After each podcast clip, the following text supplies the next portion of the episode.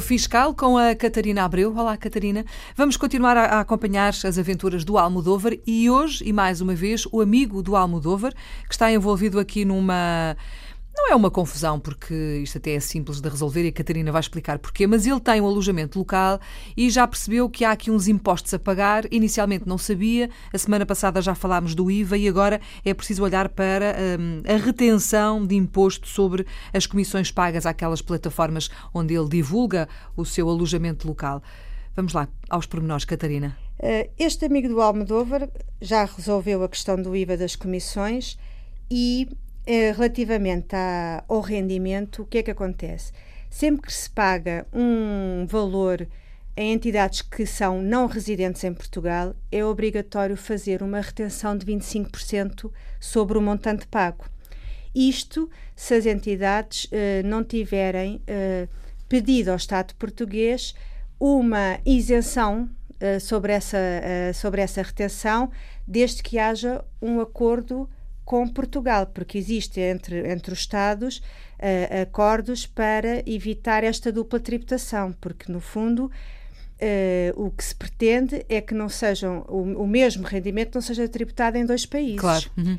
Aqui o que é que é preciso ver? Quando se põe, neste caso, o imóvel, quando, o, o, quando se põe o imóvel nas plataformas, tem que se verificar se estas plataformas fizeram uh, esse pedido ao Estado e, e nessa altura não se tem que fazer a retenção. Só é necessário declarar ao Estado português, através, portanto, isto no portal das finanças, só é necessário declarar que se, que se pagou a comissão e não se faz retenção nenhuma, mas é preciso verificar se esse pedido foi feito. Então, neste caso, o que é que o amigo teve que fazer? Eh, portanto, o Almodóvar explicou-lhe. Ele tinha que entrar nas plataformas e perceber, neste caso, ele, ele foi ver em que plataformas é com, com, quem tinha trabalhado. Sim, porque há várias, não é? Porque não há, há várias uma. e há uhum. umas que têm esse, esses, esses certificados, que têm um nome RFI, que é um nome estranho, e foi verificar as que tinham esses certificados, imprimiu e guardou, e ele trabalha com duas ou três, duas delas tinham os certificados e, portanto, ele imprimiu e, e, não teve que fazer nada em relação ao imposto, e uma, uma das, das plataformas efetivamente não tinha o certificado. Então, ele fez um, uma relação das comissões que estavam de facto isentas do imposto, fez a relação da, da, da, comissão em que efetivamente ele tinha que suportar o imposto, porque ele aí já nem tinha forma de ir cobrar à entidade, porque já tinha passado, uhum. né? portanto ele teria que suportar esses 25%, e foi ao portal das finanças, preencheu a guia de pagamento dessa retenção, também são valores que não têm grande expressão, mas de qualquer forma mas é tem, é um imposto. Mas tem que fazer, sim. É um imposto que ele uhum. tem que suportar, então preencheu a guia com uh, o valor da, da, da, comissão, aquilo tem um código específico, normalmente este, estas guias têm nas instruções, que é o, que é o, que é o código das retenções um, ehm, associadas às comissões, e fez o pagamento dessa, dessa retenção em atraso. Claro, depois isto tem um juro associado porque está fora de prazo, mas isso é uma situação que fica regularizada.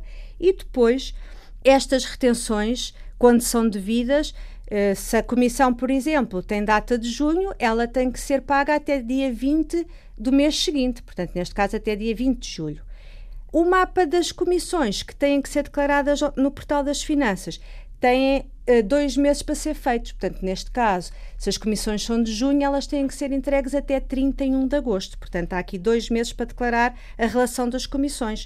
Uh, então, eu vou ao, ao, portal das finanças e foi o que, o que o vizinho do Almodóvar fez e teve que fazer Portanto, isto é por plataforma, portanto, vai por número de contribuinte, como ele trabalha com três, teve que fazer três linhas em que faz a relação das comissões e vai identificar aquelas que têm a isenção uh, de, da retenção, porque só tem que pôr o valor das comissões, porque não houve retenção associada, porque elas têm de facto pedido em isenção uhum. do certificado e identifica que tem um código que identifica porque é que tem essa isenção e faz, faz a relação das comissões porque é a forma que, que as finanças têm de controlar uh, se os impostos estão a, a, ser efetuados, não é? Pois, lá e está. através também do anexo B, depois com a entrega do IRS. Tenho uma coisa a dizer, isto não é nada fácil, não é? Não, são, porque normalmente é, aqui acontece muito, na, quando então, eh, que é o caso deste amigo do Almodóvar,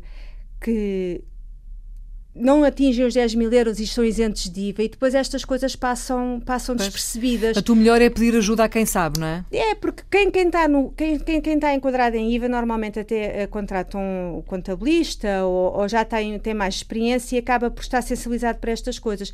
Quando os negócios são pequeninos e, isto passa está no início, por exemplo. É? Exatamente, é? isto passa despercebido e de facto nem se pensa nesta questão das comissões. E depois esta, estas declarações são frequentes e, e, depois entregues fora de prazo estão, estão associadas com mas que acaba por ser tudo muito caro. Muito bem, entretanto está tudo resolvido. Esta é? parte ficou hum. resolvida e a partir daqui depois é entregar as declarações sempre que haja comissões.